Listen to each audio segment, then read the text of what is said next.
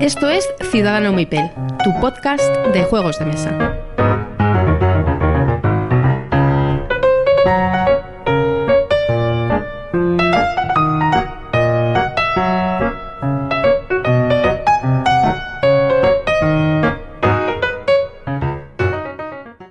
Hola y bienvenidos a Ciudadano Mipel. Antes de las vacaciones os dejamos aquí un episodio para que lo disfrutéis en el viaje, en la playa, en la piscina y que sea refrescante y divertido. Así que conmigo tengo aquí a Miguel. Buenas noches, Miguel. Hola, jóvenes. Buenas noches. Aquí estamos ya en el capítulo, episodio número 15, creo, ¿no? 15, la, 15. la, niña bonita, exacto. Qué barbaridad, 15 ya. Bueno, esto, esto va viento en popa y, y parece sí, que gusta, con lo cual nosotros tenemos más ánimos para seguir adelante. Eso es, efectivamente. Bien, pues como en los últimos programas, eh, Miguel nos va a contar un poquito las noticias lúdicas que hemos recopilado para vosotros, para que estéis un poquito al día, y ya pasamos a nuestro programa. Así que adelante, Miguel. Bueno, eh, hoy tengo una sorpresita antes de las noticias lúdicas. Dime. Vamos, no está ni en la escaleta ni nada, así que te pillo a ti también en fuera de juego. Maldita sea. bueno, no, no, es simplemente, a ver, como has comentado tú, este, nosotros no, realmente no vamos a parar en vacaciones. Nosotros, si podemos, seguimos grabando, pero bueno, quieras que no, ahora en agosto va a ser un poquito más complicado. Entonces, digamos que este es el último episodio ya de la temporada, ¿no? Por decirlo de alguna manera, de Ciudadano Dando Mipel. Aunque esperemos que tener el siguiente en 3-4 semanas, pero, pero bueno, digamos que este, este cierra, ¿verdad? La temporada. Sí. Entonces, bueno, es, pues es el... quería comentar lo primero. Estamos eh, sorprendidísimos y encantados de, de, la acogida que ha tenido el, el, podcast. La verdad es que yo por lo menos no me lo esperaba. Eh, somos aficionados y nuestros conocimientos lúdicos son como los de cientos de jugones de España, no es ni más ni menos. Entonces. Y, al, y alguno, eh, menos, y alguno menos que los y, de... Sí, efectivamente. sí, sí, eso el es. resto. Efectivamente. Pero bueno, contamos nuestras cosas y nos lo pasamos bien y, y bueno, informamos un poquito y, y, bueno, por lo menos es una manera que tienen, que tenemos todos de, de, de, Hoy en día salen miles de juegos cada año y si no fuera por los podcasts en los que los mmm, jugones compartimos nuestras experiencias con juegos, pues gracias a eso podemos decidir y conocer muchos más juegos. Entonces, pues bueno, pues es, es lo que intentamos, simplemente eso, como aficionados. Entonces, eso, quería agradecer a los oyentes todo el apoyo que nos están dando, la, la crítica también, porque toda la crítica que estamos recibiendo es, es muy constructiva, eh, que eso es de agradecer, sobre todo en Twitter, que no tenemos haters, tío. Esto, vamos, toda la crítica es constructiva siempre. No tenemos trolls, dales tiempo. Sí, no, sí, sí. Entonces, eso, quería transmitir el agradecimiento. Y bueno, y también que ya pensando en la próxima temporada, la vuelta en, de, de las vacaciones, tengo ahí unas cuantas secciones en mente que ya te contaré. Yo creo que alguna interesante para darle alguna vidilla así pues ten, al, al tendremos, podcast. tendremos que hacer una reunión del Consejo de Dirección y, y ver cómo, cómo lo encajamos todo. Precisamente apuntando a eso mismo, que salen miles de juegos cada año y a ver si abarcamos más. A ver, a ver, a ver si hay suerte. Bien, pues nada. Eh, también, eh... no, no, espérate, espérate, también tengo pensado, um, hay, hay un pelotazo a la vuelta, un pelotazo, un programa que va a ser el pelotazo de un podcaster de, del momento, ya verás, ya verás. Ahí hay buenas ideas para, sí, para hacer un pepino de programa. Estoy asustado. que nada, solo decir que... Bueno, ahora sí, si quieres cosa, ya podemos eh, pasar a, a nada, las un noticias segundo, lúdicas. Dame un segundo. Eh, nada, unirme también a, a tus eh, agradecimientos a los oyentes. Es, da gusto poder leer el, el timeline de Evox y de Twitter, incluso en la BSK, que la gente ya se ha animado a comentar en nuestro, en nuestro hilo cada vez que abrimos un programa nuevo. Y nada, eh, ya sabéis que estamos aquí para echaros una mano, si queréis escribirnos y demás. Eh, al final del programa sabéis que damos los métodos de contacto, entonces podéis libremente y sin ningún tipo de miedo hablar con nosotros, pues no nos comemos a nadie ni nada por el estilo. Así que nada, lo que ha dicho Miguel, paramos en verano, nos vamos a la playita, pero en poco tiempo estamos aquí de vuelta, ¿de acuerdo? Así que ahora sí que sí, vamos a por las noticias. Bueno, pues la primera noticia creo que es obligada, que es el, el, el ya ha salido el, el, premio El Spiel des Jahres de 2018 y bueno, no sé si sorpresa o no, pero desde luego es un poquito, el resultado es un poquito, um, a ver, polémico. El, premio El, el Spiel des Jahres, el juego del año 2018, eh, se lo han asignado al azul. ¿Contra qué otros juegos competía? No recuerdo cuáles habían llegado al, al final. Porque a, a es- la final. este estaba en una categoría con un juego alemán y con Heaven and Ale, creo. O no, no, no. Sí, no, sí, no creo sé que si sí, estaba ¿no? este. O eran dos juegos alemanes desconocidos y Heaven and Ale estaban en otra categoría. No estaban en Mm. el Spiel de Jahres, de este de ser general. Como hay varias categorías diferentes. Sí, sí, sí, de jugones, de familiares y tal, pero uf, no sé, este año quizá un poquito, el nivel un poquito eh, demasiado familiar, ¿no? Bueno, el año pasado ya fue así con el King Dominio, ¿no? Sí, sí, pero bueno, aún así creo que tiene un poquito más de chicha que el azul, ¿no? No sé. Mm, Bueno, Yo uf, me, me espero siempre juegos así un poquito más... Bueno, al final, ¿quién está detrás del juego? ¿Quién, eh, está, quién está la- detrás del galardón? ¿En qué, objetivo tiene? Etcétera, etcétera. bueno, Como esas sí, sí. cosas son, son así de intangibles. Bueno, pues pero vamos, dado- que a mí me gusta, me parece un buen juego el azul y le estoy echando con los niños muchísimas partidas, pero ahí de, ahí, de ahí a juego del año, no sé. Pero a lo mejor el Spiel de Jahres no es, ese, no es ese sitio a día de hoy. A lo mejor es un sitio para un juego eh, más conocido y más familiar que un juego de jugones. A lo mejor es más sitio para Azul que, que para Lisboa. Sí, sí, posiblemente sí.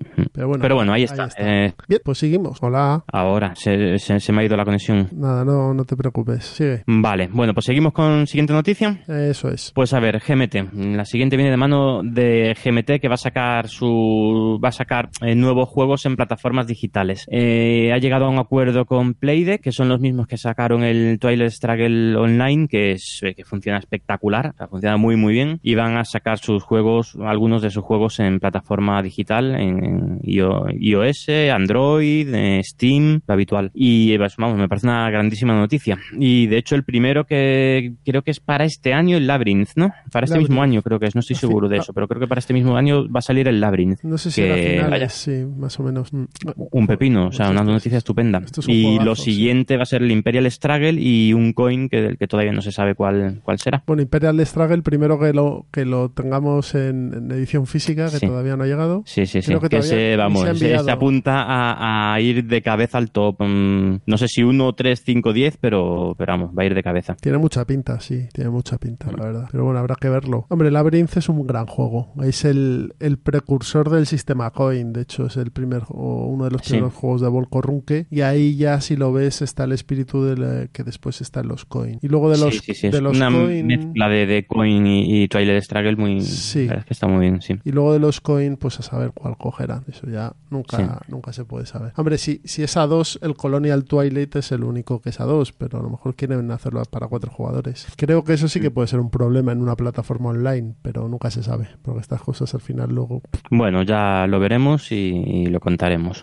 Adelante. Siguiente. Siguiente noticia. Eh, esta a ver si puedes tú mm, eh, ampliarla, que Camon editará un juego sobre los autos locos. Sí, lo vi el otro día en, una página de noticias, en la página de los chicos del dado único. Eh, cool Mini or Not va a editar un juego sobre los autos locos. Yo vi una demo de las, de las minis y son, en, son los autos locos que hemos visto durante toda la vida, pues minis de, de los autos locos. Así que este juego, si es un juego de carreras con las minis de la calidad que suele hacer eh, Cool Mini or Not, pues, pues oye, puede estar en el radar de mucha gente. Sí, sí, sí, puede, puede estar gracioso. ¿Y quién no quiere llevar a los hermanos Macana corriendo en un circuito? Pues eso. Pues sí. Siguiente noticia lúdica. Eh, Two Tomatoes que va a editar eh, Co- Cousins, este es en Cousins inglés, War. este Cousins War. Este es un juego de cartas chiquitito con unos pequeños cubitos de madera. Esto me lo enseñó a mí eh, Edu de jugando con los abuelos que se lo había comprado en un viaje a Londres que hizo. Y nada, es una especie de juego de mayorías eh, muy chiquitín. Una especie de mm, telón de acero. Este juego de que se juega en 10 minutitos sobre el que es como un Toilet Struggle pero eh, hiper reducido. Pues es algo parecido con la Guerra de las Rosas eh, inglesa. Entonces nada, es un juego que no debe salir muy caro, vamos, eh, debe estar en, en el rango de 10, 16 euros máximo. Muy bien. Bueno, bueno, pues eso es un candidato a entrar Es en un candidato de estos juegos de llevar en la cartera, como quien dice, la chaqueta Sí, o sí. en el bolso. Mm, Muy bien. Bueno, pues tenemos aquí también una grandísima noticia de unos chicos que están absolutamente on fire en el último año, eh, o últimos dos años, que son los amigos de Yamadai, eh, que sacan nuevo juego, el Special 14. No se sabe mucho todavía, yo no, no, he visto fotos del Special 14 y tal. No sé nada. Pero no sé vamos, nada. que si Ersra y Shea quieren mandarnos uno para que juguemos, se lo, nosotros sí, se, lo bienvenido, se lo devolvemos sin mucho uso. Eh, estaremos encantados. No, estos, a ver, eh, la gente llama. Están trabajando, vamos, como. Sí, Están trabajando duro, ¿eh? Están sacando. ¿con- ¿Cuántos juegos llevan en, los últimos meses? Que son ya bastantes, ¿eh? Y tienen, al parecer, un, un- un contrato de unos ocho juegos más para los próximos años con varias editoriales. O sea, eso Bueno, está bueno, muy bien. Me alegro mucho por ellos. Está muy bien. Luego otro, otro juegazo que se va a editar aquí en español, esta vez por parte de Maldito Games, viene Endeavor. ¿Para cuándo esperamos este juego? Pues eh, decían Coming Soon, o sea que esto seguro saldrá para Essen. Ya en las fechas en las que estamos eh, se presentará ahí o quizá después, pero no creo que más se pase más de Essen. ¿eh? Son dos Muy meses. bueno, pues eso ya meses. está ahí al lado. Está ahí al lado. Mm. Estamos ya pues en la línea que sigue maldito de, de sacar juegos para jugones y, Sí. y bueno, y, y ir reeditando cosas que a lo mejor no estaban editadas en español o que se habían editado y se habían agotado. Sí, sí. Y este es muy, muy atractivo. Va a tener un precio de 65 euros, pero parece que los componentes son están bastante bien. ¿eh? Yo estoy esperando que saquen el Arkwright. A ver, ¿cuándo? Bueno, eso es Eso son palabras mayores. Eso son palabras mayores, pero sí. Sí. Lo tienen Nah, ahí, lo- terminará, terminará llegando. No, no, lo tienen anunciado en la página, ¿eh? Lo que no sé es Sí, cuándo. sí, sí, sí. Pero para el año que viene era, ¿no? Eh, ponía 2018. Sí. Pero bueno, estas Bueno, cosas bueno. ya sabes que se pueden retrasar. Sí, eso espero, que mi cartera ya no da, no da para todo. Bueno, y seguimos, seguimos una eh, segunda edición que acaban de anunciar, que para mí me parece una noticia estupenda, del, del- la segunda edición del Race Fórmula 90. Juego de carreras, eh, muy bueno, muy bueno. Y, y bueno, que van a sacar una segunda edición, supongo que revisarán alguna cosilla, pero el juego, el juego en general funciona muy bien, así que pues ahí bienvenido sea este, Pues nada, esto este- es esta nueva edición. eh, componentes mejorados, eh, algún circuito de más, eh, 40 euros más el juego. Está. Sí, supongo. Va a salir, creo que va a salir por crowdfunding, ¿eh? Por, todavía no se sabe muy bien en qué plataforma, supongo que Kickstarter, pero, pero parece ser que va a ser por eh, crowdfunding, ¿eh? Pues ya sa- pues costará un 25% más de lo que costó el anterior. Sí, seguro. Mm. Pero bueno, Pero bueno, aún la así gente lo pone muy bien. Este, este juego, juego, ¿eh? la gente de, que le gustan los juegos de carreras lo pone muy bien. Sí, Fórmula 90. sí, sí. Mm. Pues, Y ¿algo más? una, un- sí, una cosita Dime. más, el, el, el, mm, Underwater Cities, juego que van a sacar en el próximo Essen, que va a salir en español por Arrakis, lo va a traer Arrakis Games. Arrakis está ahí haciéndose un, un hueco con publicando juegos mm, muy interesantes. ¿eh? Sí, sí, está teniendo bastante buen buen ojo con los juegos, más de mm, jugones, más, no sé, me, me gusta, sí, sí. Y este este tiene buena pinta, ¿eh? el, el Underwater Cities, de Vladimir Suki. Tiene, no tiene mala pinta este juego, es uno de los que hay, tenemos en el radar para ese en 2018, Pues porque ya empieza el hype de... Ah, tú, ya, tú ya tienes el Excel hecho, ¿no? Ya no, todavía no tengo un Excel, pero ya, ya hay más de 10 y me- y más de 15 juegos ahí en el radar, ¿eh? O Madre sea que- mía, esto, esto no Mm. para. Y estos los, los amigos de, de Arrakis Games es que han traído del- de, estos últimos, eh, sabes que no hace mucho tiempo que empezaron a, a editar ¿No? y tienen ya el Altiplano, tienen el Orleans, que lo juegazo, tienen el Santa María, que, que, bueno, funciona bastante bien, o sea que, y ahora, bueno, pues mira. Santa traen María van a sacar una expansión en Kickstarter o este. está Sí, ya en campaña. Mm, sí. Bueno, pues entonces Y hemos terminado aquí, con las noticias. Bien, pues nada, eh, os ponemos una promo y ya empezamos con los entremeses. Así que nos vemos ahora.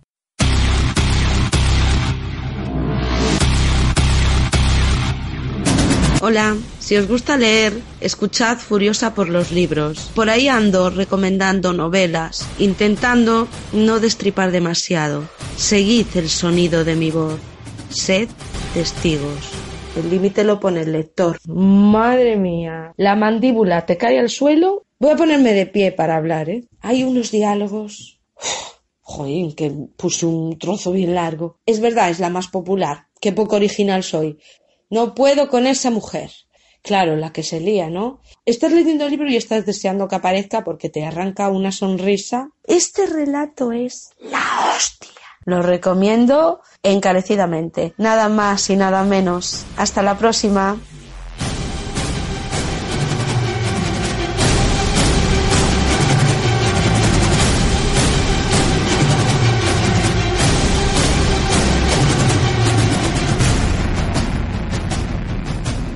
Ya estamos en los entremeses de Ciudadano Mipel. Hoy, en estos entremeses, nos vamos a, teñir el pelo de blanco, a pintar la piel de oscura, nos vamos a meter en cavernas y grutas porque vamos a hablar de Tyrants of the Underdark, el juego de Wizards of the Coast que salió hace un par de años. Y Miguel tiene la ficha aquí de la BGG delante. Sí, aquí lo tengo. Bueno, volvemos a, a, al D&D, a Dragones, a Dungeons and Dragons, que es un universo que, que, nos apasiona mucho, ¿verdad? Sí. Sobre todo a ti, que eres un muy fan. Exacto. Y este es un, es un juego, grandísimo juego, ¿eh? Grandísimo juego.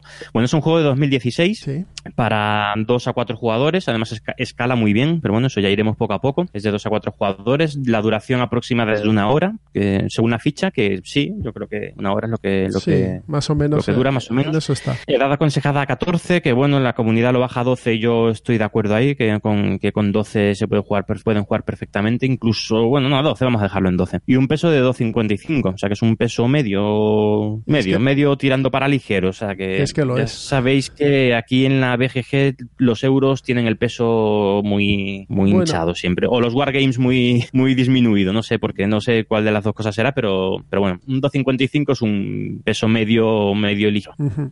Este- Y bueno, eso es de Peter Lee, perdona. No, ¿sabes? sí, sí, sí. Peter Lee y el, el diseñador junto con Rodley- Rodney Thompson y Andrew Bean y el artista Steve Ellis que lo conoceréis porque eh, a- o sea, el, el- el ilustrador ya trabajó, bueno, trabajó en Magic, pero claro, es que la mitad de los ilustradores de juegos de, juegos de mesa ha trabajado en algún momento en Magic, ¿no? Pero bueno, pero tiene bastante trabajo en Magic de Gathering y la verdad es que se nota, ¿eh? El sí, estilo. sí se nota, sí se nota, sí se nota. Mm. Pues nada, como os decía, este Tyrants of the Underdark está ambientado en la antípoda oscura, o que llama- se te llamó en las traducciones de, de los libros de Salvatore, eh, o, o de Underdark, la, la profundidad oscura, eh, en lo- el mundo de Reinos Olvidados, eh, uno de los universos que se crearon de juego de, de Dungeons and Dragons. Este, este juego comparte universo con, por ejemplo, Lords of Waterdeep, que también hablamos aquí de él. Sí. No solo universo, es que comparte también eh, eh, los diseñadores. Peter Lee y Rodney Thompson son los mismos que, que hicieron el diseñaron el Lords of Waterdeep. Deben ser los diseñadores de juegos de mesa de la casa. Sí, sí, sí. Y la verdad es que, vamos,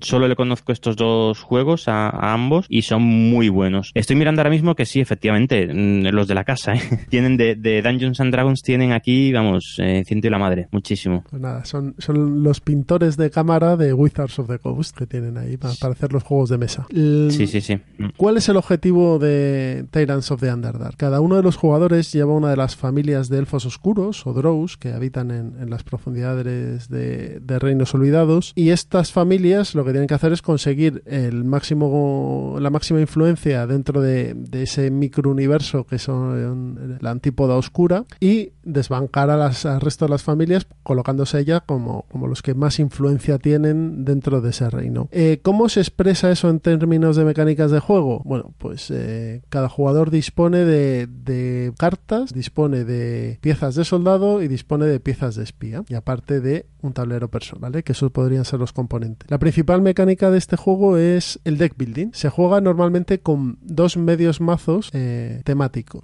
Eh, este juego dispone de una expansión que salió al año siguiente, en el 17, que incluían dos medios mazos más tematizados. Entonces dispone actualmente, si tienes la expansión, de seis mazos. Un mazo de drows, de elementales, de dragones, de no muertos, de aberraciones y de demonios. Entonces, cada mazo tiene cierta forma de jugarse diferente y afecta y proporciona ciertos beneficios a los jugadores. Eso está muy bien porque te da mucha versatilidad en el juego. Puedes jugar con un mazo de demonios y de drows, que es un mazo más agresivo, o un mazo de eh, aberraciones y elementales, que será un mazo que te permite hacer ciertas acciones con las cartas. También eh, estos mazos te permiten operar sobre el tablero, porque esto no es solo un deck building de cartas y nada más, sino que tú tienes un tablero en el que vas a ir haciendo una gestión de mayorías y de control de áreas, que es lo que te va a permitir al final eh, ganar la partida y tener más influencia. Cuanta más eh, gente tuya está en el tablero, antes desencadenas el fin de la partida y antes consigues los puntos necesarios para ganar. Todo esto se hace en, turnos consecutivos de los jugadores, en los que van gastando su mano de cartas, como en los deck buildings, ya sabéis, empiezas con un mazo básico y vas comprando y vas ciclando cartas hasta tener una mano más potente cada vez que, robas cartas. a medida que vas ciclando también el, mazo. El, este deck building del Tyrants of Underdark es clavado idéntico, exactamente igual. Bueno, hay muchos que son así, ¿no? Pero bueno, para que os hagáis una idea, que el, que el Star Realms es, es el mismo tipo de deck building. De hecho, tiene hasta los dos mismos recursos básicos, que son el dinero y, el, y la fuerza, digamos, con el que vas a comprar, eh, vas a eh, comprar más otros elementos del juego. Exacto. Tú vas a poder, como dice Miguel, activar cartas que te dan dinero, que en este juego se llama influencia, y poder militar. Eh, y las cartas de dinero te van a pedir, permitir comprar cartas del mercado más potentes y el poder militar te, te va a permitir colocar tropas o matar tropas eh, enemigas. Eso es, eso igual que en el, que en Star Realms. Únicamente, eh, perdonad la comparación porque en el Star Realms las decisiones son muy mucho más ligeras, más, normalmente más obvias. Es un buen deck building, pero quizá un poquito de peso, un poquito excesivamente ligero. Aquí no, aquí hay, aquí hay, siempre hay muchos más caminos, muchos más caminos porque al final el, eh, esas cartas sirven para, para mm, moverte en el tablero también. Claro. O sea, es algo, un, aspecto que no tiene el, Star Realms. Al final, las cartas son un medio para ganar la mayoría. Eh, se podría decir que el objetivo final es ganar la mayoría en el, en el juego tener más piezas que el resto. Y, y al final el orden de turno, como os he dicho, se hace muy rápido eh, porque eh, tú vas jugando tus cartas, colocando gente, quitando gente enemiga y demás, vas pudiendo hacer vas pudiendo fastidiar al resto de la gente rompiéndole las mayorías en las ciudades, porque claro, el mapa es, eh, para que os hagáis una idea, son varias ciudades y varios espacios que se puntúan y, caminos intermedios que tienes que ir conquistando. ¿no? Y esto hace que toda la dinámica del juego se haga muy rápida eh, y, el, lo, te lo termines en menos de 60 minutos, en menos de 90 minutos, dependiendo del número de jugadores. Sí, y cuando ya son jugadores que han jugado antes a este juego, es que en tres cuartos de hora puedes haber echado una partida que, bueno, este está muy bien, ¿eh? un juego de este peso así mm, que sea tan ágil, la verdad es que, es que está muy bien conseguido. Tiene un poco de entreturno también, porque hay bastante interacción, muy interesante. También tienes la opción eh, en este juego de como pasa en muchos deck buildings, quemar tus cartas, es decir, de quitártelas de la mano porque ya no te interesan, son menos potentes que otras, o en este juego al contrario, se benefician a veces quienes queman cartas muy poderosas porque al final de, la partida van a conseguir más puntos por estas cartas. Es lo que se llama llevar tus cartas al círculo interno, que es las quitas de tu mano y de tu mazo y, y esas cartas tienen un valor que se puntúa diferente si las tienes en la mano al final de la partida o si las has promocionado. Y de hecho esto influye tanto que hay mazos que están más orientados a realizar esta, esta opción que otros, que no, que no permiten promocionar cartas. Eso es porque, bueno, al final el juego eh, para ganar la partida va por puntos de victoria, ¿vale? Eh, el que tenga más puntos de victoria se lleva la partida y las formas de conseguir puntos de victoria es teniendo mayorías en las distintas localizaciones del tablero y con las cartas de con las cartas de tu de tu mazo y, por la y con la gente que has matado también, en las piezas enemigas que tengas. Es verdad que aquí también hay, hay golpes, sí. hay, pelea. Una cosa que tiene este juego que me parece muy, muy inteligente de, diseño es que el, está bastante, como ha dicho Miguel, escalado. Entonces, cuando tú juegas a dos o a tres, el tablero en el que juegas no es el tablero total. El tablero está dividido en, tres espacios. Entonces, cuando tú juegas con dos jugadores, eh, juegas con el tablero central. Cuando juegas con tres, juegas con el tablero central y uno de los dos laterales y cuando juegas con cuatro juegas con todo el tablero. Eso te permite hacer que las partidas a menos de cuatro jugadores no se te vayan de tiempo, porque el espacio es más estrecho. Sí, además em, sería demasiado tablero para el número de, de tropas que tienes, porque uno de, uno de los desencadenantes del final de partida es cuando colocas tu última tropa. Exacto. Entonces, si el tablero es el mismo para dos que para cuatro jugadores, eh, va a estar todo muy disperso, va a haber muy poco golpe y, y- y se va a terminar con mucha facilidad también la partida porque va a haber mucho sitio en el que colocar tus tropas, no sé. Yo creo, vamos, es una solución muy buena para, para escalar el juego y la verdad es que funciona, sí, sí. Se hace... Yo he jugado a dos y, y la verdad es que a dos es un suspiro. Porque Sí, al- y al- da, sí, yo no lo he jugado a dos, pero sigue dando la misma impresión de, de que te falta espacio en el tablero, ¿no? De sofoco, de, de que están por todos lados. más, te da más sensación todavía. A más. Porque tú al final empiezas o arriba o abajo del tablero y te vas expandiendo hasta que topas con el otro y se acabó lo que se daba. Mm. Y tarde o temprano sabes que vas a topar con el otro. Sí. Pero bueno, también sí es verdad que, que como cualquier juego de mayorías, lo suyo es jugarlo a, a cuatro. O sea, Yo creo que es más satisfactorio por el tema de las mayorías. Pero eso no quita que a tres y a dos funcione muy bien. Claro, con, con lo- con la decisión de diseño del tablero creo que lo ajusta muy bien para que puedas jugarlo a, a Mm. menos gente. Eso me parece una, una idea muy, muy acertada. Respecto al arte gráfico, como decía Miguel, a mí me parece que las cartas, el diseño de los dibujos es precioso. Sí. Quizá el diseño de la carta no es el más bonito del mundo porque tiene unos colores azul marino o, o morado bastante, bueno, poco vivos. Y el tablero, el problema que tiene es que ves mucho la zona de juego, pero no ves las ilustraciones que hay debajo. Entonces es feote. El tablero le pasa el otro, lo le pasa lo que la- a Lagra, pero al otro extremo. Es decir, eh, se han olvidado del arte y es absolutamente funcional. Entonces es que, a ver, mm, te saca, te saca del tema, ¿eh? Totalmente. Por lo menos eh, a mí me pasa. Por Eh, detrás, las las pero- cartas están geniales. Las cartas eh, te meten mucho en, en el tema del que trata el juego, pero mucho, ¿eh? O sea, son, está muy bien tematizado. Pero luego ves el tablero y dices, Dios, pero esto está, está pidiendo a gritos un, un, un home design, un, que algún juego haga algo con este tablero, por favor. Pero si por detrás tú lo ves y tiene ilustraciones, pero no se ven, te tienes que Sí. fijar porque la zona de juego lo tapa. O sea, tú estás tan pendiente de poner tus eh, soldados en, en los espacios que no ves que por detrás hay grutas, está la zona de las los, los hongos estos inteligentes que aparecen en los libros de Drift. No, pero Eso es que no tú lo único que ves son cua- cuadrados. Ves unos- Claro. un cuadrado blanco, un cuadrado negro, que son las localizaciones, y los circulitos de los caminos de en medio. Y no prestas atención a qué es eso, no tienes ni idea de qué es eso. Mm, Todo lo contrario que en el Lords of Waterdeep. El Lords of Waterdeep, el, el tema está muy bien metido y cuando pones a un, un trabajador, un, un Mipel, un, un agente, creo que era en el Lords of Waterdeep, en una localidad, ves la ves dónde lo estás poniendo en, dentro de la ciudad y te meten el tema. Eh, aquí no, aquí estás poniendo un- una fichita en un circulito eh, pegado a un cuadrado. Eso es- Entonces, es cierto. es el- yo lo veo un gran defecto de este juego. Por otro lado, las fichas de soldado son los escudos familiares de, de cada jugador, no es un soldadito, con lo cual quizá tampoco te meta mucho en la partida. Sí. Y bueno, las figuras de los espías sí es un espía, sí, Sí, eso su sí. capa Mm. y demás. Y los escudos, bueno, al final lo que está, lo que mide es tu influencia dentro de una localización. Si el tablero estuviera bien, bien dibujado, bien diseñado, pues bueno, tú tienes ahí tu influencia dentro de las cavernas de no sé qué o dentro del puerto. Es que no me sé las localidades de este, de este juego. Y bueno, pues te metería mucho más, aunque fueran escuditos. Es la representación de tu influencia. Pero, si fueran unos soldaditos draw estaría más, estaría hombre. Pequeñitos. sí, sí, efectivamente. Por el contrario, eh, el tablero individual, que no tiene más que una zona para colocar las cartas de descarte y las que tienes que robar, sí que me parece que está bien porque te resume el turno y las acciones que puedes hacer muy fácilmente. De un golpe ya sabes, eh, tienes ahí el tutorial delante. Sí, sí, sí. Eh, que- Los tableros, sí, y el tablero de, de, mm, del mercado de, de cartas Sí, también, Está bien, también está también bien. está bien, sí. Mm. Es cierto que las calidades son buenas, o sea, el, el libreto es de, de un papel gordo, las cartas no son finitas, las fichas de plástico también, pero es que cuesta Sí. un ojo de la cara.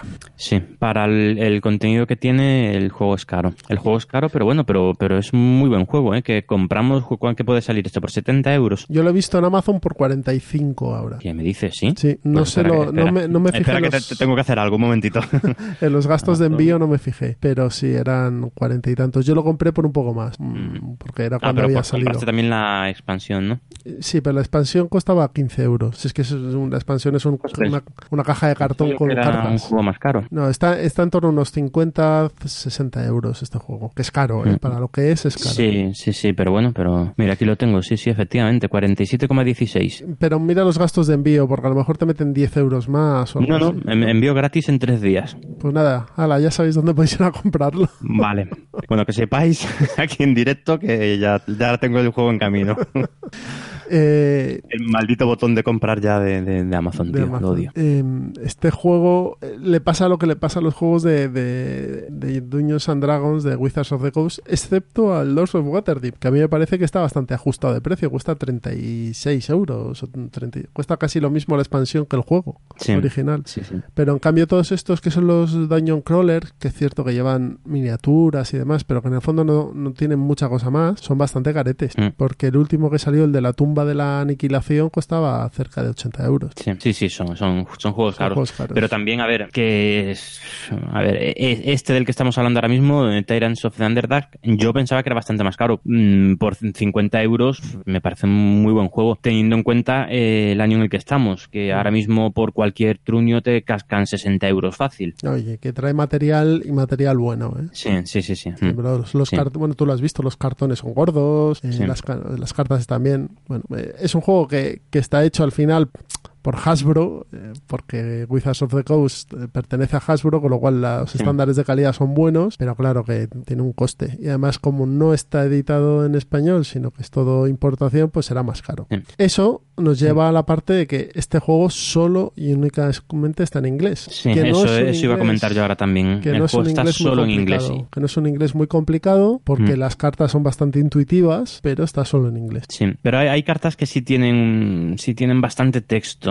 Pero bueno, aún así, lo de siempre. O sea, es que son las mismas. mm, eh, juntando todas las cartas, a lo mejor tienes 10 frases es que, o 15 frases. las Eh, que más texto tiene son las de escoge entre ganar dos puntos de influencia o eh, poner una tropa y quemar esta carta por ejemplo que te dice Sí, eso sí, son, es un texto que no, no debería ser impedimento para cualquiera para, para jugar tranquilamente. Lo que pasa es que, bueno, ya sabes que hay mucha gente que es más, le da mucha pereza jugar a un juego en inglés. Este, desde luego, no es independiente del idioma. Este, este sí tiene dependencia del idioma, pero realmente, vamos, es un, como, casi todos los juegos, es un inglés muy, muy básico. Este eh, no, y, y es especialmente básico este juego ¿eh? tú lees el- te lees el manual y es, es bastante sencillo está redactado de una forma muy amigable Mm. Y Pues- dudo mucho que, que, que vaya a ser traducido al español estos juegos. Siempre están, llevamos tiempo escuchando que sí, que sí, que vienen ya, pero ahí estamos. El Lords of Waterdeep no termina de llegar tampoco. Pero, pero ¿quién, la- ¿quién va a sacar eh, este juego? Si hasta hace tres días no sacaban ni el manual de Dungeons and Dragons, el juego de rol en, otro idioma que fuese inglés. O sea que si es que está Hasbro detrás, que eh, le vas a comprar una licencia a Hasbro, te, Sí, vas a- sí, te sí. van a sacar hasta las tripas. Efectivamente. Pero vamos, que, que si hay juegos que merece la pena sacarlos, sacar una edición española son estos. O sea, no me saques una edición en español, mm, bueno, me estoy metiendo en... No me saques una eh, de- del azul, el azul es totalmente independiente. O del, del, del no sé, mil juegos que no tienen un texto en todo, en todo el, el- el juego. Mm, Me da igual comprar la edición española que la japonesa. Mm, tú- Pero juegos que sí tienen mucho texto, o o bueno, que tienen un, una- que, que tiene texto, pues bueno, pues eh, es mucho más interesante de traducir. Por eso que o lo hace Hasbro, es decir, saca una edición Sí. internacional y lo saca en varios idiomas, Eso o es. no lo hace nadie. Y ellos no tienen ningún tipo de intención, creo yo, de hacerlo. No. Porque además este juego, eh, sacarlo en versión internacional no es sacar el manual y ya está. Es sacar el manual, es hacer toda la maquetación nueva, es hacer las cartas. eh, Bueno, Sí, sí, sí, esto tiene, tiene, sí tiene trabajo, sí. Pero bueno, igual que lo tiene el Terraforming Mars y lo han sacado en muchos idiomas. bueno, pero no es el mismo tipo de compañía. Ya, sí, sí, sí, sí, cierto. Bueno, pues... Hombre, a ver, seguro que novias no le faltan a tanto a este juego como al Lords of Waterdeep. Seguro que, que hay seguro, muchas, eh, vamos, varias editoriales españolas que intentarlo lo han intentado. Ya, pero, pero al final Pero Yo- es que no, no, si no se puede, no se puede. entiendo que eh, Egert Spiel coja y ceda la licencia de uno de sus juegos, o Hamsing Gluck ceda la licencia de uno de sus juegos para hacer una edición internacional, ¿vale? O tengas un acuerdo con ellos y demás. Pero es que no estás hablando ni de Egert Spiel, ni de Hamsing Gluck, ni de Jakob Frixelius. Estás hablando de unos tíos que, que- es que eh, son lo que son y que tienen un mercado muy asegurado al final, porque bueno. Sí, eso también. mm. Yo lo tengo en inglés, con lo cual Sí, a mí ya me sí, lo han sí. vendido. Y yo hasta hace 10 minutos no lo tenía, pero ya también lo tengo Por eso. O sea, que, que al final eh, ellos te lo van a vender y, y para ellos esto es un trocito de una división de una de sus empresas. No deja Sí. de ser esto. Entonces, no es lo mismo una empresa pequeña que hace juegos euros en Alemania y que le interesa moverlo porque al final es más dinero que estos tíos, que no tienen nada que ver. Pero bueno, a lo mejor si nos oyen, que sepan que queremos los juegos en español, por favor. A ser posible. Y si no, pues bueno, ya para los jugones que merece mucho la pena, ¿eh? que no Sí. se eche atrás el idioma porque después de jugar una partida ya sabes las cartas lo que hace cada una en cuanto ves un poquito el texto y no es un impedimento el, el- el idioma. No. Y es un juego que de verdad que vais a disfrutar. Si os gustan, bueno, a mí es que la, la mecánica de mayorías es una mecánica que a mí particularmente me gusta mucho y el deck building también. Mm. Entonces aquí está muy bien combinado. Sí, no, está muy, está muy bien, lo han hecho muy bien estos chicos. Se nota que, que los autores de cámara que tiene ahí Wizards of the Coast eh, se saben lo que hacen. ¿eh? Sí. Bien, pues esto ha sido Tyrants of Underdark. Desde aquí ya sabéis nuestra recomendación y no le tengáis miedo, está en inglés, pero es accesible. Así que vamos a pasar a la charleta y vamos a pasar también a más autores de juegos de cámara. Así que hasta ahora. Hasta ahora.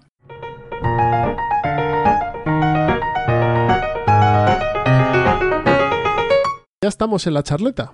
Y como os he dicho antes, hoy vamos a hablar de un diseñador de juegos. ¿Os acordáis que os hicimos hace unos capítulos un, un especial de V. Rosenberg y cinco juegos que recomendábamos de él? Pues hoy nos vamos al otro lado del espectro del mundo jugón. Eh, hoy nos vamos con uno de los enemigos del Instituto Barton para el descubrimiento y el desarrollo de Eurogames. Hoy nos vamos con un autor de cámara. Hoy nos vamos con el hombre del nombre imposible, Cory Konieczka. Cory Konieczka es uno de los diseñadores de de plantilla de Fantasy Flight Games, que tiene a sus espaldas un montón de buenos juegos, muy temáticos todos ellos y mm, bastante ameritrases algunos, y que también ha colaborado en otra cantidad de juegos bastante importantes. Cory Konetsa, dentro de Fantasy Flight Game, es posible que sea el tipo que se encarga de hacer las segundas ediciones de juegos antiguos, porque lo hizo con Descent, en el que pulió y eh, renovó el, el antiguo Descent primera edición, cogió y renovó el antiguo Arkham Horror y, y diseñó el Eldritch Horror. Ambos ju- juegos, el, el Arkham Horror primera edición o Arkham Horror y, y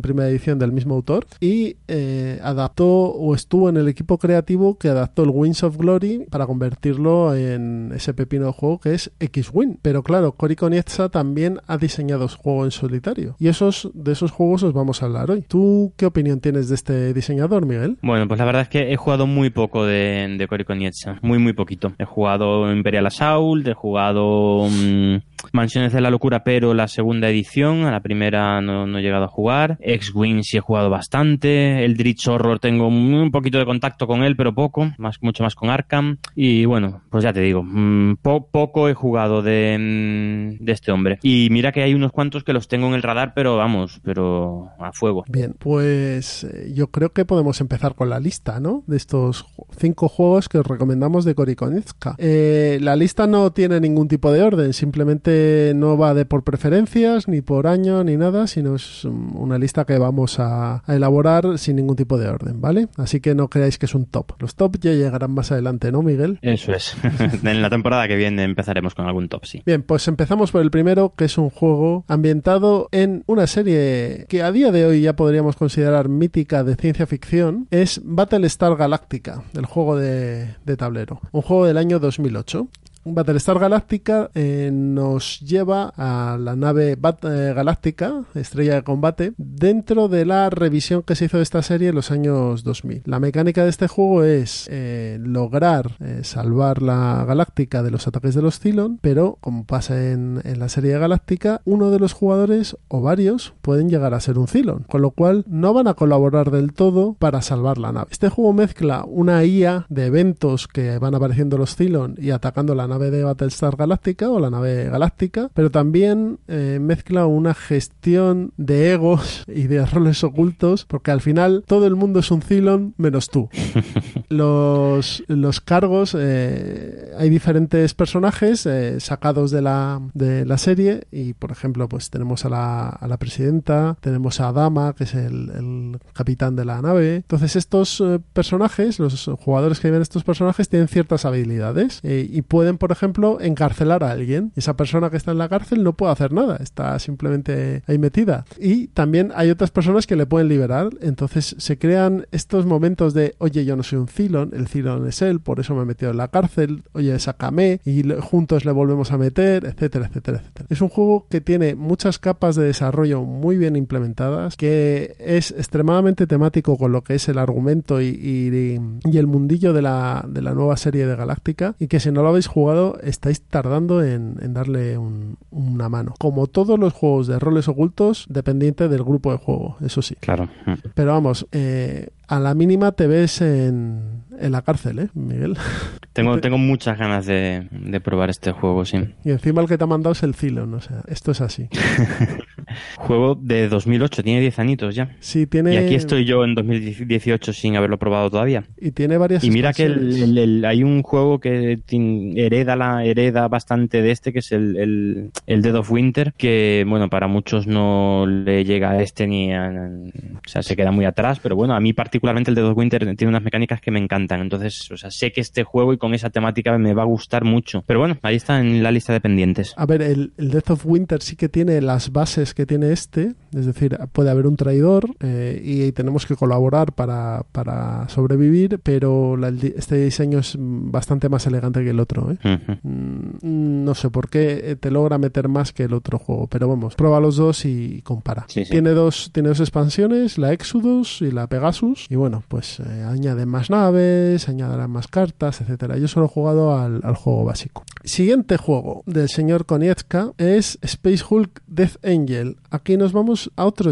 tipo de juego totalmente diferente. Si hablábamos de un juego de roles ocultos, hablábamos de un juego de, de gestión de eventos eh, y del enemigo, aquí en Space Hulk Death Angel lo que nos encontramos es un pequeño mazo de cartas y un dado. Eh, es un juego de cartas pequeñito, eh, es un juego del año 2010 y lo que se pretende con este juego es transmitir o intentar reproducir lo que lo que el juego mayor, o sea, Space Hulk, el juego de especies espaciales llenos de bestias y de marines espaciales intentando asesinarlos a todos, intentar trasladar esto a un juego de cartas. Y la verdad es que está muy bien trasladado para lo poco que trae, que son unos mazos de cartas, un dado para las acciones y algunos tokens. Es un juego eh, de lo más espartano en cuanto a componentes, pero que ofrece una sensación de juego muy divertida. Y es un juego que se puede jugar a un jugador muy bien. ¿Qué pasa con este juego? Que tiene muy poquitas expansiones y que son a día de hoy inencontrables. De hecho, el juego base es inencontrable. Pero si tenéis la suerte de haberlo comprado en su momento y tener las expansiones, tendréis más rejugabilidad. Y si no, con el juego básico y, en solitario tenéis para unas cuantas partidas. Y además es un juego que en 25 minutos, media hora, en solitario te lo has terminado. Está muy bien la sensación de agobio que tienes, cómo vas perdiendo marines, cómo ves que cada vez se te acumulan más eh, enemigos y, y tú no puedes hacer nada, y cómo no vas avanzando en la nave lo suficiente para poder llegar al final y, y de completar la misión. Eh, está muy bien estructurado, quizá es demasiado poco amigable con el, con el jugador, pero bueno, eh, al final te has metido en un pecio espacial lleno de bestias, entonces, ¿qué vas a hacer? Hemos venido a sufrir, o sea, a ver. En este juego, en este juego hemos venido a sufrir. Mira, yo me he Sí, echado no, unas. haberte metido en el azul, pero aquí no, aquí se viene a sufrir, no a hacer a, a alicatar paredes. Yo me. Bueno, alicatan la pared contigo, más bien. Sí. Eh, yo me he echado varias partidas en solitario y. Y una de ellas duré 10 minutos, ¿eh? 10 minutos. bueno, como yo el otro día en el Biosgénesis, más o menos, 10 minutos. Pues sí. Estamos ahí. BIOS Genesis, Space Hulk. A pasarlo Sí. mal. Es un juego muy recomendable. Costaba 25 euros, pero es que no lo vais a encontrar. A lo mejor en segunda mano se ven copias Segunda y demás. sí. Y en tiendas, yo compré el mío en una tienda pequeña aquí donde vivo yo, que es una ciudad que está al ladito de Madrid, y lo tenían allí puesto y cuando entré casi me, me da un infarto de verlo. eh, en la estantería precintado y, y le pregunté al chico, ¿pero esto no lo vendéis? No, no, nadie está interesado. Digo, madre de Dios. Así que Pues en- de segunda mano está... eh, hoy he visto una, uno por 35 euros que lo vende pretin- una persona que lo vende por 35 euros precintado. Bueno, pues no está nada mal, ¿eh? No, no está nada mal. Siguiente juego. Sí, sí, en- con el Space Hulk que hemos venido para sufrir, en el siguiente más todavía. Bueno, sufren todos menos uno. O- o en este. igual, ¿no? En este Bueno, sufren todos menos uno. El siguiente juego es Mansiones de la Locura, primera edición. Eh, eh, esto yo creo, este juego salió antes de Descent, segunda edición, y creo que es el, el primer acercamiento a Dungeon Crawlers que hace Cory Konietzka, porque mm, anteriormente no había hecho ninguno y este es el primero que hace. Eh, déjame confirmarlo, un minuto. Eh, sí, justo. Eh, Mansiones de la Locura, primera edición, ya tiene siete años, ¿eh? Con la tontería Sí, de 2011. de 2011 y Descent segunda edición es de 2012. Bueno, este tú has jugado a la segunda edición. Sí, la segunda edición la he jugado mucho. Que, es- que estará por ahí también el, eh, señor Konietzka. Sí, hombre, sí. Metido, aunque no aparezcan los créditos. La primera edición del juego es diferente, pero igual. Tiene. es- se nota que, eh, comparado con la segunda edición, sobre todo, es que lo de la aplicación ayuda mucho. Pero comparado con la segunda edición, mm, ves que este juego tiene cosas que no están del todo pulidas, ¿vale? Por ejemplo, eh, puedes ver el escenario de juego, el, el tablero de la casa completo, y a lo mejor eso Sí, tenía que eso, haberse- eso sí es verdad. Es un fallo, Sí. no sé, Ves saca las- un poquito ¿no? de, de- de lo que es un. Dungeon Crawler, que es Claro. precisamente la exploración. ves las pistas que hay en cada habitación. O sea, eso no estaba bien diseñado. Y es así. Es, eh, eso es un, un hándicap de, este juego. Pero por el contrario, las historias estaban muy bien diseñadas. El, libreto básico te traía cinco historias y estaban todas muy bien hechas. Eh, la mecánica de juego estaba muy bien. El guardián quizá tenía demasiado, demasiado peso. Este juego eh, y Descent comparten que uno de los jugadores es el malo. ¿vale? Eso es algo que en, que la edición segunda de Mansiones de la Locura lo sustituyes con la aplicación. Pero aquí había una persona que hacía de malo. Entonces eh, tenía que ir midiendo cómo fastidiar a los investigadores, iba ganando puntos que luego iba gastando en su gestión para aplicarles, pues aquí aparece un monstruo, ahora tú te rompes una pierna, ahora coges un, un- tienes un chequeo de cordura y si fallas no sé qué. Entonces todo eso iba, iba gestionándolo alguien. Y quieres que no, era una parte del juego también muy divertida. ¿eh? Lo único que, Hacer claro, de, hacer de, de hacer de- máster, ¿no? de De- era muy divertido. como, como máster de una partida de rol. Sí, lo malo Algo es que similar la preparación era infernal, porque tenías que preparar las habitaciones, de no sé qué, cada uno tenía pistas diferentes, etc. Pero bueno, el concepto del juego era muy bueno, quizás la traslación eh, no era la mejor del mundo, pero fue un juego que marcó tendencia y, y marcó dentro del mundo Lovecraftiano un antes y después. Sí. Porque Sí, sí. hasta ese momento el juego que había era Arkham Horror. Mm. Símbolo arcano. a lo mejor abrió un camino este Pero- juego, pero totalmente. Este es el que a partir de este juego empezaron a venir muchos más de, de Mm. esta, de esta temática. Así y con otras temáticas también. Hay mucha similitud con el Imperial Assault, por, ponerte un ejemplo. claro, este hombre, eh, yo creo que es la primera, el primer acercamiento a los Dungeon Crawlers y se nota. Pero bueno, a día de hoy está superado por la segunda edición y eso, oye, eso está bien. Sí, sí, sí. y podéis- Hombre, hay mucha gente que prefiere la primera edición, pero vamos, no sé, yo no, Hombre. no- no- no lo comparto. Me encanta la segunda edición, lo bien que está hecha la aplicación, no sí, sé. está, es, es una pasada. Al De final hecho, hace que juegues eh, cinco partidas por cada una que jugarías al, al- a la primera. Yo echo de menos que no se hayan trasladado a la aplicación las aventuras que traía el manual de la caja básica Mm. de la primera, porque eran aventuras muy chulas y podían haber dado un juego, pero bueno, eso ya son cosas de, de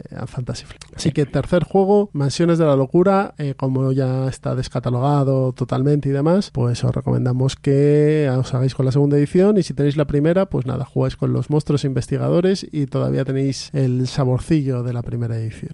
Sí, sí. Y la segunda edición trae un, kit de, de, conversión, upgrade para la primera a la segunda, sí. Para aprovechar todo el material de la primera edición. Que es mucho, además, ¿eh? porque al final en la primera edición salieron tres expansiones de caja grande, varias de caja pequeña. Bueno, al final había un buen número de cosas ahí, ¿eh? Sí, sí, sí, había mucho, sí. Mm. Bien, pues el siguiente, el cuarto juego es Forbidden Stars. Es un 4X ambientado en el mundo de Warhammer 40.000. Y que está en el puesto 80 de la BGG, ¿eh? Para bromas. y, que, tiene un 8, ¿eh? Un 8 y un 3,70. Un 8 con 5.000 ratings, ¿eh? o sea que... Este. A ver, este es un, juego que a priori, em, cuando ves que tiene tanto plástico y, tanto dado y demás, a lo mejor hay mucha gente que le, que le echa para atrás. Es un juego de conquista galáctica, ¿vale? En el que los, los jugadores empiezan, bueno, pues el tablero se compone de, de nueve, nueve pequeños de tiles, iba a decir, losetas grandes donde hay planetas y demás. Y los eh, jugadores empiezan cada uno en un sitio y tienen que ir expandiéndose y cargándose a los otros, ¿vale? Es lo que es un 4X de toda la vida. Pero la ambientación es muy buena, eh, te mete en el mundo de Warhammer 40.000, cada facción tiene un mazo de cartas y unas habilidades propias y unas unidades propias. Em, también eh, tiene una cosa muy curiosa y es que tú vas haciendo las acciones, realizando las acciones, em, de manera secuencial. Entonces tú pones, tienes fichas en las que vas, en las que está dibujado la acción que vas a realizar. Entonces, dependiendo del orden en el que estés, tú pones la tuya debajo, persona encima y otro jugador encima y cuando tocan el momento de desvelar las acciones se van desvelando así, con lo cual es posible que tu acción sea inútil o que tu acción sea más potente de lo que tú pensabas dependiendo de lo que haga el anterior jugador, ¿sabes? Eso es curioso. Es un juego que sí que necesita varias partidas para, para hacerte un poquito a ese, a ese sistema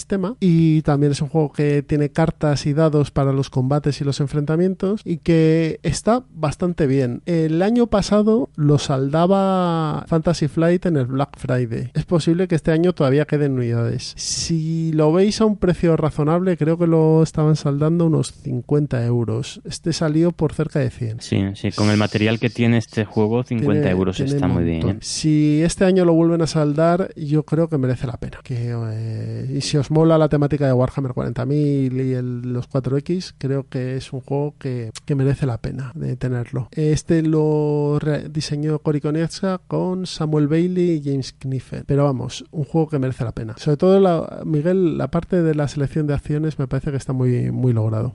Y tiene un peso considerable, ¿eh? 3,78. Sí, porque al final manejas muchas cosas, entonces no es un juego, es un juego que de primeras echa para atrás. Creo que es un juego de muchas partidas para poder controlar bien la forma de juego. Bien. Y nos vamos al quinto y último juego de estos eh, cinco juegos recomendados de Cory Konietzka y quizá es eh, uno de sus últimos juegos el que vamos a recomendar. Y estamos hablando de Star Wars Rebellion, eh, juego del año 2016. No, sí, justo, 2016. 2016. Pues eh, lo que se puede decir de Star Wars Rebellion así en, breve es que traslada todo el espíritu de las películas originales de, Star Wars en un juego de mesa. Tal cual. Eh, tal cual. ¿En qué consiste? es un juego a dos jugadores, se puede jugar a cuatro, pero vamos, es un poco atajo que han hecho para, para que no se quede la gente fuera. Eh, un jugador lleva al imperio, otro jugador lleva a la alianza rebelde. El jugador del imperio, su objetivo es encontrar a la alianza rebelde, al encontrar la base rebelde y destruirles. Y el, el jugador rebelde lo que tiene que conseguir es em, encender una rebelión en, la galaxia. Eh, ¿Y cómo lo hace esto? Bueno, pues a través de subterfugio, a través de eh, provocar rebeliones, provocar incendios al, imperio y que el imperio no pueda fijar su atención en buscarle a él. Eh, cuando empieza el juego, el, eh, el juego son, el tablero son dos tableros donde hay un montón de planetas. El jugador rebelde escoge un planeta en el que está la base rebelde oculta, como la base de Yavin o de Hoth en la trilogía clásica.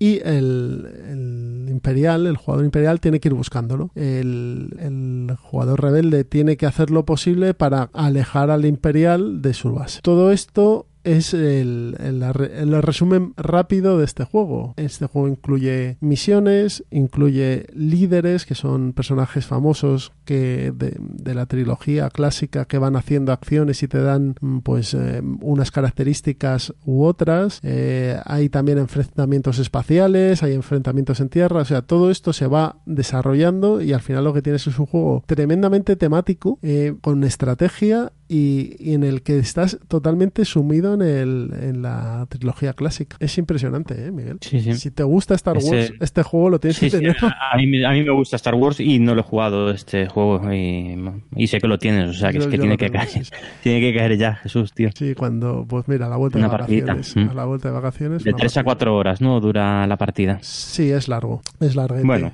bueno, también sabes que depende de, de que el- a lo mejor el Imperial llega a un sistema y se encuentra la base rebelde allí. Ya, sí, Entonces sí. Se, se acorta. Pero sí, sí es Pero no te pesa, ¿eh? O sea, no es un juego que digas, oye, pero te levantas y dices, coño, si ya llevamos tres horas y, y parece que no ha pasado nada. Este estuve a punto de comprarlo cuando salió hace, hace dos años. Salió a un precio bastante caro. Sí, sí, sí. Y al final no lo cogí por dudas de que fuera a ver mesa muy a menudo y me he arrepentido mucho. Sí, sí, te- te- tengo muchas ganas de, de probarlo. Hay una expansión que es eh, lanzamiento del Imperio que lo que hace es, bueno, incluye toda la parte de la película Rogue One y cambia el sistema de combate. Eh, al parecer lo mejora bastante. Entonces, Mm. bueno, si, si no tenéis la expansión y tenéis el juego base original, pues oye, echadle una pensadita porque a lo mejor sí que os interesa modificar el, el sistema de combate. Incluye unidades tanto para rebeldes como para imperiales y más personajes y cartas de misión. y- Pero vamos, a mí este juego me parece que sí que es un pepino. Pero un pepino Hombre, está en el número 6. es el número 6, claro. Este es el número 6 de la BGG con un peso de con una nota de 8,5 Y y, un- 14.000. y un 364, votado por 14.000 personas. Sí, sí. mm. Pues eso. Julius Firefax en Sí, su este es canal un must have. lo puso como el mejor juego de 2016. Sí, es, Mm. un, es un juego que merece mucho la pena. Y aquí el señor Konietzka, con esa cara de, de zumbao que tiene, pues se marcó esto. ¿Qué otros juegos que, que tiene el señor Konietzka os vamos a No, nombrar? eh, eh, si te has fijado, también es eh, se va a universos de culto, ¿eh? este, este hombre. Star Wars, eh, Warhammer, eh, Lovecraft, Pues- pues las Galáctica. las licencias que tiene Fantasy Flight. Tiene Eterinoth, que es Descent también. Sí. Entonces, como ellos eh, manejan juegos licenciados y con licencia y temáticos, pues lo que pueda, pues nada, hacerlo. Eh, Sí. Aparte de lo que os hemos comentado, que hemos hablado un poquito más a fondo, pues este señor eh, ha diseñado Eldritch Horror, como os hemos dicho, la revisitación de Arkham Horror para hacerlo más rápido y, y más ágil. Descent, que es lo la misma premisa de, de Eldritch Horror. Este señor también se ha diseñado Star Wars Destiny, que es un, un juego de cartas competitivo ambientado en el mundo de Star Wars, eh, con dados y cartas, un juego muy bueno. Y tiene bastantes más juegos como Imperial Assault, por ejemplo. Un juego que tú sí que tienes y has jugado bastante. Sí, ese juego lo he jugado mucho. Y muy, muy recomendable. Muy, muy, muy recomendable. Y más ahora con la, con la app. Un juego del 14 en el que yo creo que ya este hombre tenía más controlado lo que eran los, los Dungeon Crawlers y que también, bueno, hace con más personas. Así que... Del 14 es el Imperial Assault. Del 14 es el Imperial Assault. Pensaba que era más... Sí, es verdad, 2014. Sí, Imperial Assault tiene expansiones para aburrir.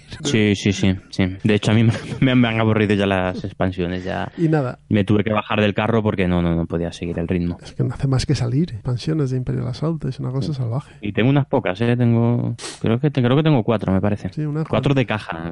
O sea, después los blisters ya sé cuántos.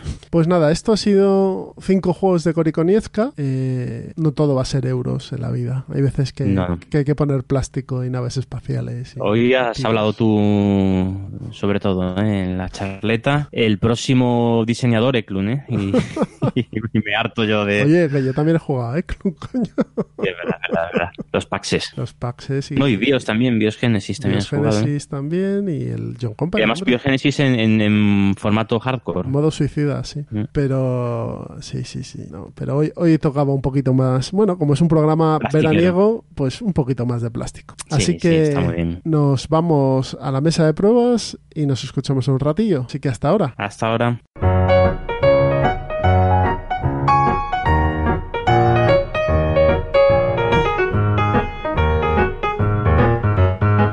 Estamos en la mesa de pruebas de Ciudadano Mipel, así que hoy empieza Miguel a contarnos qué es lo que ha estado jugando estos últimos días. Bueno, pues jugar he jugado bastante, pero novedades pocas, ¿eh? Pero bueno, mmm, voy a contar más o menos impresiones de algunos juegos. Hay uno sobre todo ahora que me tiene absolutamente absorbido, que, es el Virsindas Volk. Es un juego de confrontación entre dos jugadores, ambientado en la, en la Alemania de la Guerra Fría, con las dos Alemanias, y en la que, pues bueno, como todo juego de confrontación, nos tenemos que dar de tortas unos a otros eh, para llevarnos la victoria. Eh, un juego que ha pasado un quizá un poquito más desapercibido de lo que debiera, porque a mí me parece un diseño absolutamente redondo, vamos, de los mejores juegos de confrontación para mí desde quizá el, el Toilet Struggle. Muy, muy, muy, muy bueno. Y tiene además un, una versión eh, digital que funciona como un reloj. Genial,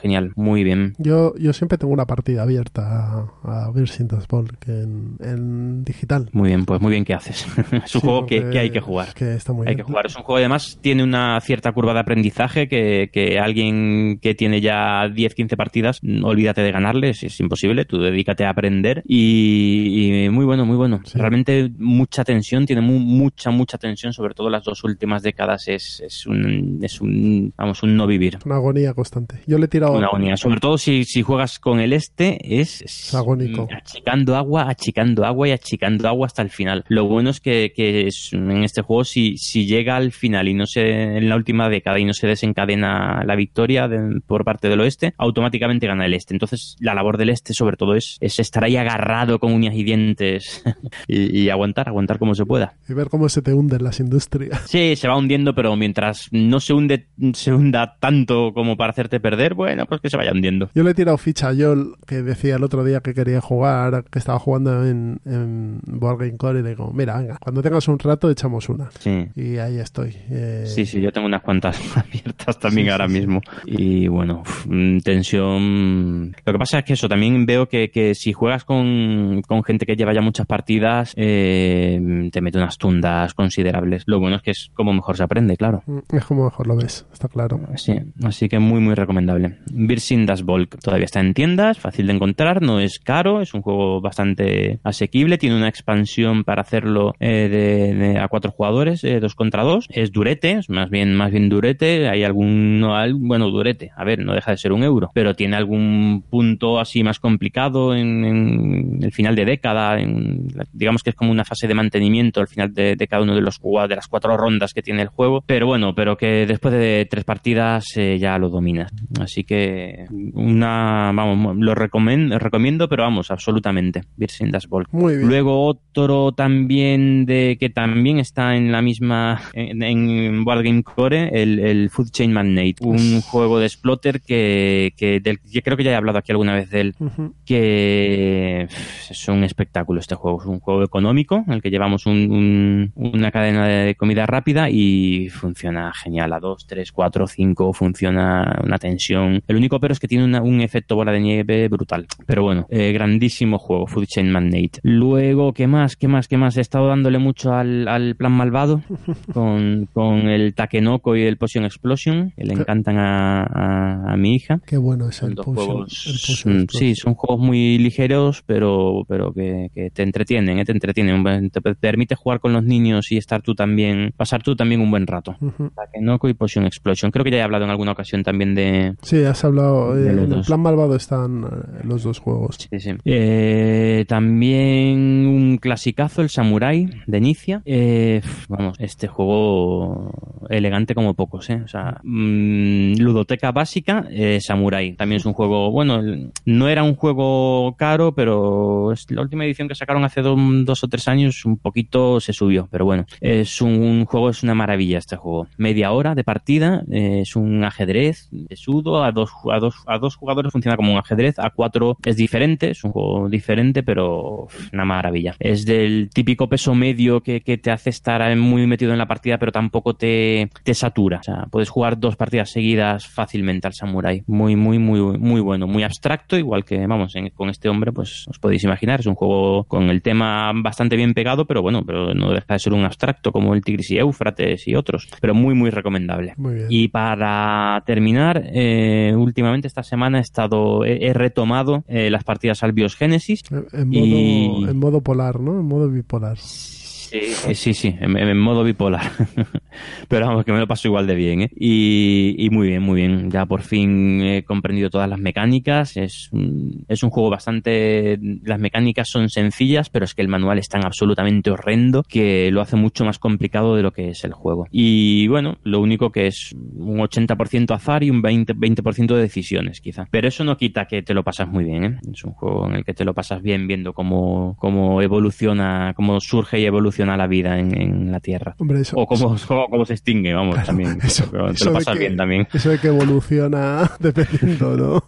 Pero bueno, es, es, un, es una experiencia. Este juego es una experiencia. Sí. ¿Son juegos o son experiencias? es una frase muy manida, pero es verdad. O sea, yo estoy, con este juego me lo paso bien. Lo despliego, empiezo a ver cómo van los eventos y tal, cómo va evolucionando la cosa y bueno, y pasan cosas. Y después salen cuatro seis y te, te, mandan para la cama, pero bueno. Y a casa a llorar. Mm. Muy bien. Pues eso es más o menos así por encima lo que le he dado en estas últimas dos semanas, creo que son, ¿no? Desde el anterior capítulo. Bien, pues yo jugamos en Reino del Norte, ya sabéis, en el club donde estamos Miguel y yo, en Alcobendas. Jugamos a Tingus. Eh, stop. Muy mal, muy mal, Jesús. ¿Por qué? O sea, porque llevo meses persiguiéndote para conseguir echar una partida al Tingus y justo el día que no puedo ir al Reino, eh, a yo, al Tingus. Oye, llevé el juego y se dio la casualidad que quisieron jugar. Yo lo he llevado otras veces y se ha vuelto, ¿eh? De hecho, Alex, jugando con los abuelos, se lo llevó a Córdoba y volvió el juego. Es un juego viajero, además, este.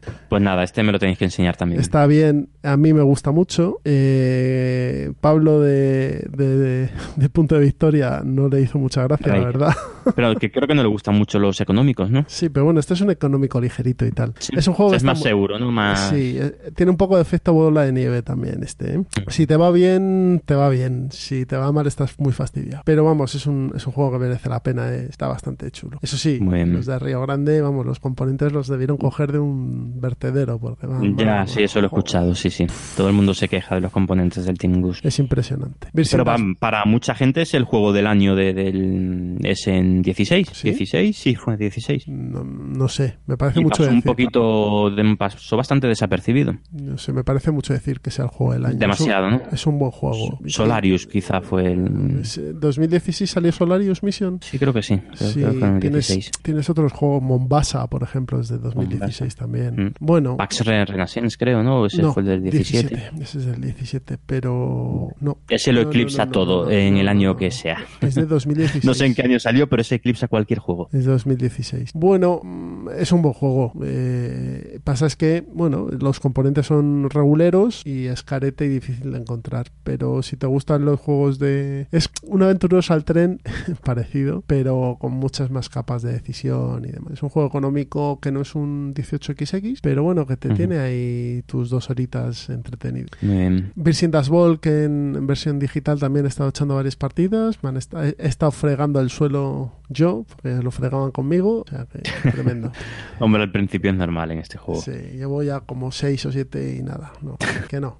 pues nada, si quieres abrimos una, ¿eh? Que no, sí, sí, sí. Para que me ganes, bueno, no hay problema. Yo lo, que veo en este juego un poco... Mm, yo lo he preguntado en Twitter y me han asegurado que no, pero lo veo un poco descompensado el este y el oeste. Eh, yo en mis partidas creo que va 10-1 para el oeste. Eh, y la impresión que me da es que para novatos es mucho más fácil ganar con el oeste. Eh, cuando eres nuevo, cuando juegas una partida con novatos, el este tiene mucha ventaja. Y que ya una vez que aprendes bien la dinámica y, los puntos fuertes de cada lado, se, se va igualando. Todo el mundo más segura. De hecho, en el, en el campeonato de, de, la BSK está creo que al 50% las victorias del este o del oeste. Pero yo mi experiencia, ya te digo, es un 10-1. Yo he jugado con el oeste la mayoría de las veces y, me he encontrado con tíos que eran muy duros ¿eh? y que juegan muy bien. Entonces depende con quién te enfrentes, yo creo. Claro, Quizá a, nivel, si, los jugadores tienen el mismo nivel, el que juega con el oeste lo tiene más fácil. Pero si el de enfrente sabe más que tú, te, te macha. También he jugado el San Juan en Yucata, que lo acaban de arrancar y de estrenar y muy bien, muy ah, divertido. No, sabía que está en Yucata. Sí, juego de cartas. Lo pone como Puerto Rico de cartas, pero es el San Juan, vamos. Sí,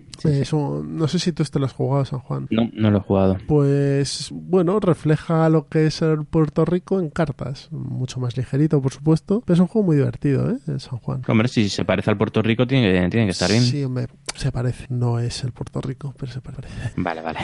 o sea, tiene cosas, pero bueno, lo que pasa es que al ser solo un juego de cartas, pues las dinámicas son diferentes. Un juego que ha salido hace poco que me lo recuerda, que me recuerda al San Juan es el Oh My Goods. Mm. Es algo parecido. Bueno, hace poco, ya, ya también tiene, va teniendo su tiempo. Sí, pero bueno, es anterior a San Juan, ¿no? O sea, es posterior, posterior a San Juan. Y Marco Polo también en, en Yucatán. ah, sí, sí. Mm, bueno. No, en Yucatán no, no, no, está, no era Yucatán, ¿no? El Marco Polo, sí. Yucatán está eh, Marco Polo, sí. Ah, pensaba que era en otra plataforma. Vale, vale. Mm, y mira que lo he eh, jugado también. Marco Polo en Yucatán y también estoy jugando un Concordia con vosotros y un Russia Railroad con la gente del Club Batallador que nos están dando una paliza.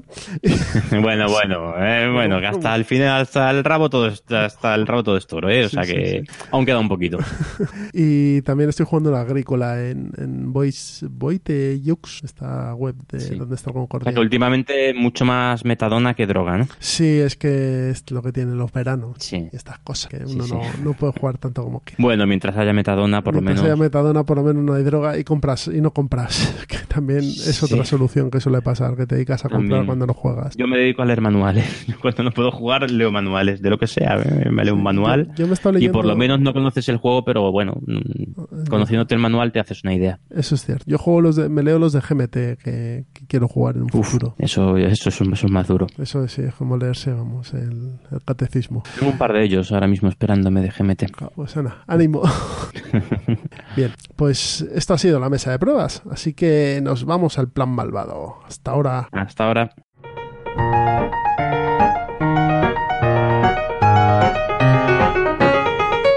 Bien, ya estamos acabando el programa, pero antes de irnos nos vamos al plan malvado. Ya sabéis, la sección donde hablamos de juegos que podéis jugar con vuestros hijos, que vayan conociendo el mundillo y poquito a poco ir introduciéndoles eh, juegos más complicados. Así que hoy yo voy a empezar en la sección del plan malvado y voy a hablaros de un juego de Egert Spiel, de Michael Rienick, ¿quién lo diría? Os voy a hablar de Santiago de Cuba.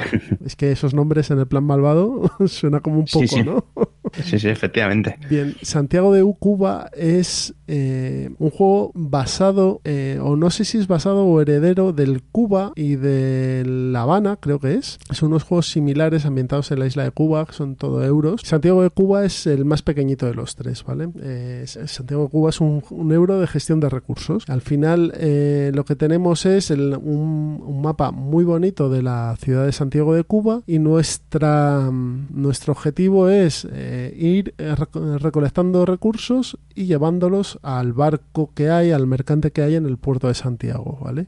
¿Cómo hacemos esto? Hay un pequeño circuito en el que todos los jugadores se van moviendo y cada vez que llegan a una de las casillas del circuito, eh, con, el taxi que se llama, activan a un personaje que hay en, esas casillas. Los personajes se barajan al principio de la partida y se reparten. Eh, cada vez en diferentes localizaciones sale un personaje, ¿no? Y además de los personajes hay ubicaciones que también son los setas que se van repartiendo por diferentes por las diferentes localizaciones. Entonces, eh, cuando un personaje, o un jugador, perdón, llega con el taxi a un personaje, a lo mejor recolecta dos de caña de, azúcar. Y a su vez puede poner su mipel en un edificio, que el edificio le permite coger esa caña de azúcar y convertirla en ron. Entonces tiene ya eh, dos, eh, dos recursos de ron. Todo esto es un pequeño circuito que hay alrededor del puerto de Santiago de Cuba y cuando llega al final del recorrido está el barco o el mercante que quiere recoger las mercancías para poder zarpar. ¿no? El mercante, eh, la demanda del mercante se, se,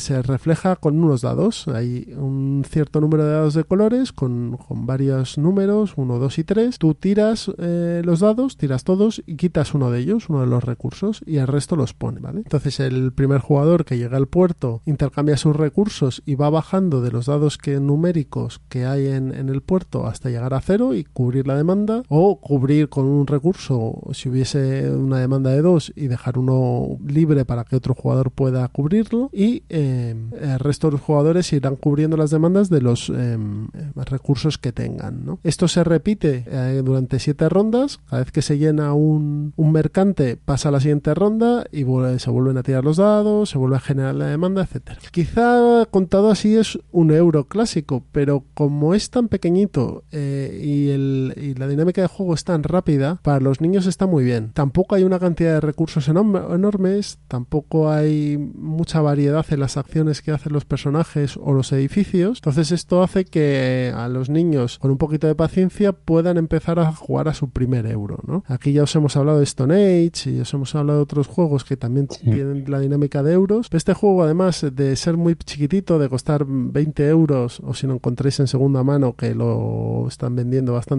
incluso os puede salir por 10, es un juego que tiene el material justo y que las partidas no duran más de media hora, porque como son siete rondas y al final si vas cogiendo recursos, cuando llegas al barco, lo más probable es que eh, puedes satisfacer todas las demandas y el barco se vaya, pues te va a durar en torno a siete turnos, que es muy poquito. Así que ya sabéis, Santiago de Cuba, eh, Michael Rienick, editorial Egert Spiel, aquí lo editó Ludonova, así que un... y lo ilustra un ilustre conocido. Sí, el señor de Labra. Michael Menzel, una vez más. Las ilustraciones son preciosas. ¿eh? Sí, es muy bonito. Muy muy bonito, del mismo ilustrador que, que, Stone Age, precisamente, el que acaba, acabas de comentar también, en el año del dragón, Agra, mmm, vaya, es un ilustrador Dominion, leyendas un ilustrador... De leyendas de Andor, este hombre es el diseñador e ilustrador leyendas de, de, Leyendas de También, es verdad, Leyendas de Andor. Es un juego para que se puede jugar con niños para introducirles lo que os he dicho en esta mecánica y bueno, y que vayan también haciendo sus primeras gestión de material, de recursos, pero también para personas que no son jugonas. ¿eh? También es un juego que Sí. funciona muy bien con personas no jugonas porque bueno, es, es muy poquita cosa el juego en cuanto a peso y en Algo así como del mismo, del mismo estilo que Stone Age, eh, iniciación para niños y para no jugones, pero que a los jugones también, hombre, pues nos tiene ahí Sí. entretenidos. Es un juego de estos que en las CLBSK siempre conviene llevarse, porque entre partida y partida te puedes echar un Santiago de Cuba. Sí, sí, pero ya eh, empezamos a... Ya va- vamos dando pasitos en el plan malvado, ¿eh? Ya para la siguiente vamos... Ya los niños están más creciditos, ¿eh? Ya hay que empezar a meterle más, más caña. Bueno, bueno, ya veremos. pues te toca. Bueno, pues yo traigo otro, pues un peso muy similar al, al que has traído tú, pero muy, muy similar. El Seven Wonders Duel. Eh, en este caso, juego para dos jugadores, porque también se da mucho con, con los niños, ¿eh? que, que es muy habitual que, mm, a ver, tiene, tú tienes mm, dos hijos, tres hijos, un- uno, pues si tienes uno, pues juegas un- a dos jugadores, y, y si tienes más niños, eh, las edades también influyen mucho a los, en los juegos que puedes jugar. Entonces también te encuentras en muchas situaciones en las que al final echas un, un uno contra uno. Y aquí, pues bueno, dentro de ese peso medio, como hablabas tú del Santiago de Cuba o del Stone Age, pues en un uno contra uno está bastante bien, vamos, está muy bien el, el Seven Wonders Duel. Es un juego, bueno, de desarrollo de civilización que quizá está un poco sobrevalorado en la BGG, pero bueno, eso pasa con muchos juegos de los últimos años, aunque este ya va teniendo su tiempo, pero bueno.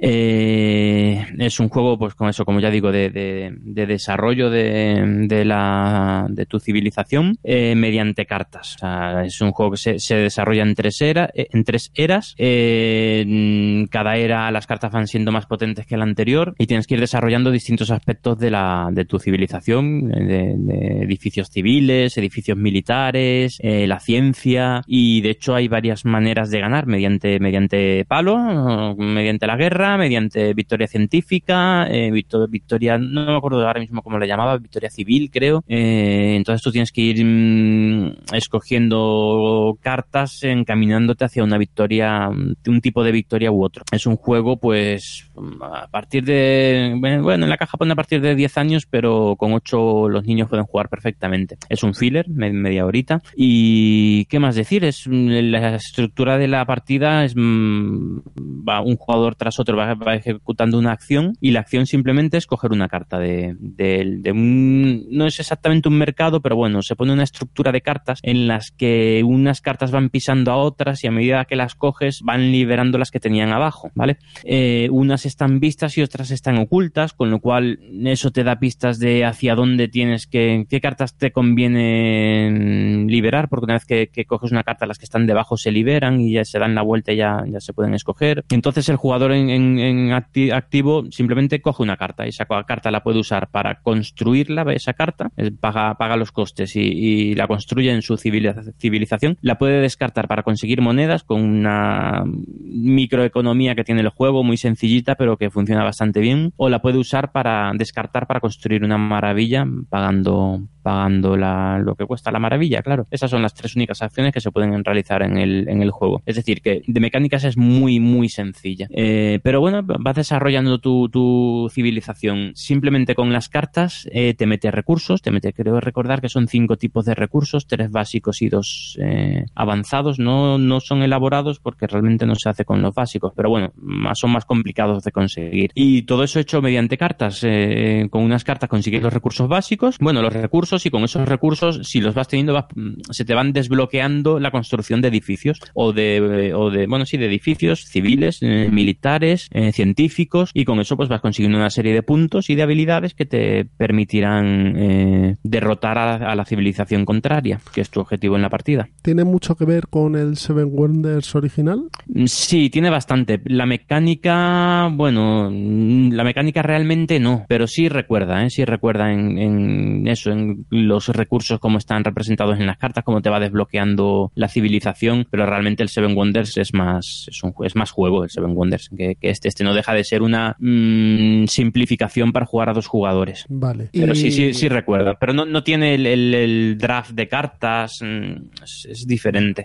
Bueno, a ver, tiene una tiene draft de cartas en el propio tablero, ¿no? Pero, pero porque claro, siendo dos jugadores tampoco hace falta que esté oculto ir girando las cartas, ¿no? en el propio tablero tiene, si, si es, o sea, si lo piensas es un, es un draft, pero bueno, nada que ver con el, el Seven Wonders, claro. ¿Y lo, a partir de qué edad lo recomiendas? Yo diría que a partir de 8. Mi hija con 8 años lo juega bastante bien. Es que... Tiene, a ver, el juego tiene mucho azar. El juego, las, de, las decisiones eh, normalmente son bastante obvias. Eh, tienes, puedes escoger tres, cuatro cartas y bueno, pues al final es una o, dos. Mm, pero aún así eh, está entretenido, te tiene entretenido media hora y el niño, lo, vamos, a mis hijos les, gusta mucho, mucho este juego. Em, pero a ver, no, no es para una confrontación entre dos jugones, ¿eh? para eso iros al Virgin Das Ball. Entre dos jugones no, esto está, pero para niños está muy, muy bien. Que lo que te quería decir, que mi hija y la tuya tienen la misma edad las dos. Sí, sí, y la mía Pues para ellas perfecto, ¿eh? con ocho años lo juega. Le fascinan los juegos estos de cartas. Entonces, eh, lo tenía en el radar, pero no me terminaba de decidir porque no sabía si iba a funcionar eh, bien o no. Pero ya diciendo. Bueno, yo, mm, sí, con ocho años funciona. Y además, una niña acostumbrada ya a jugar como la tuya, vamos, lo pilla, lo pilla rápido. Lo pilla rápido y te va a ganar. Bueno, eso, eso, es, eso es fácil, ¿eh?